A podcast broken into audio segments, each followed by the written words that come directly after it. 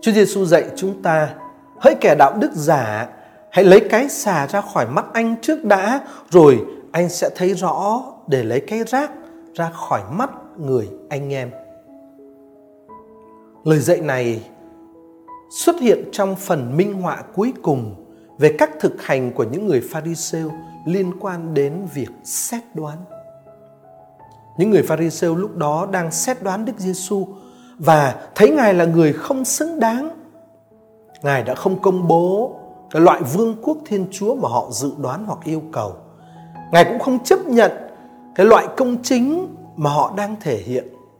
Vì vậy, họ đã từ chối Ngài. Do đó Chúa Giêsu cảnh báo họ đừng xét đoán giả hình. Thường thì thưa anh chị em, chúng ta dễ chú ý đến những thiếu sót của người khác hơn là những lỗi lầm của chính mình. Chúng ta có một cái xu hướng là đánh giá người khác trên cơ sở một tiêu chuẩn cao cả về sự công chính mà bằng cách nào đó, sự công chính đó không thể áp dụng cho hoạt động của chúng ta phán đoán, nhận xét ở trong bối cảnh này bao hàm một tinh thần khắc nghiệt và nghiêm khắc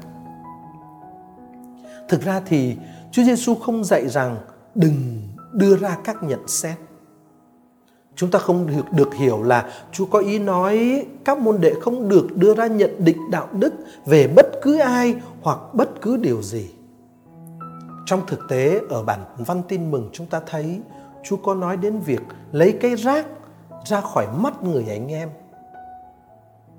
Quan điểm của Chúa là không nên có thói quen chỉ trích hoặc lên án một cái rác ở trong mắt người khác khi chính anh đang có cả một cái xà ở trong mắt mình.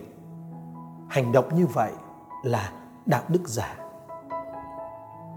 Chúa Giêsu trong thực tế không hề yêu cầu chúng ta gạt bỏ những khía cạnh phê bình của mình sang một bên.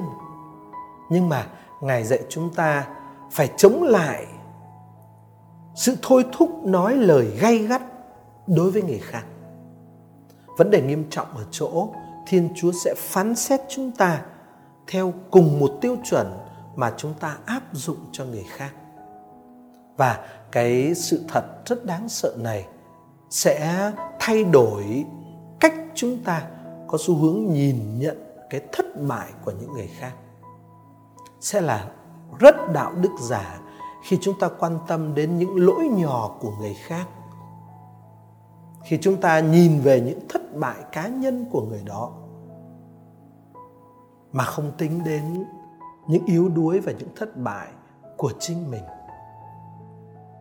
Mặc dù rất nhiều khi chúng ta cần đến những nhận định và việc xét đoán, nhưng mà những người đưa ra nhận định và xét đoán thì trước tiên phải chắc chắn về chính đời sống của họ và điều đó chắc chắn sẽ giúp cho chúng ta khiêm tốn và khoan dung hơn rất là nhiều.